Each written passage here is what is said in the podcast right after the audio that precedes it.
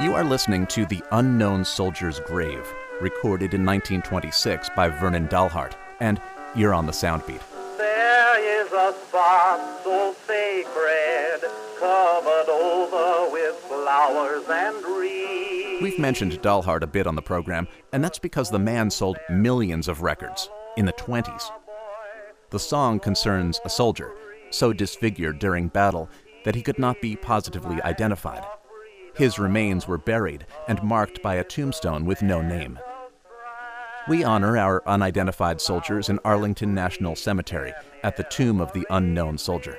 Watch is held by the Sentinel of the Old Guard, members of the 3rd United States Infantry, the oldest active duty infantry unit of the United States Army. It's a tremendous honor to achieve Sentinel, making the Tomb of the Unknown badge the second least awarded badge in the Army. Number one goes to astronauts. For those who have not witnessed it, get more on this touching display at soundbeat.org.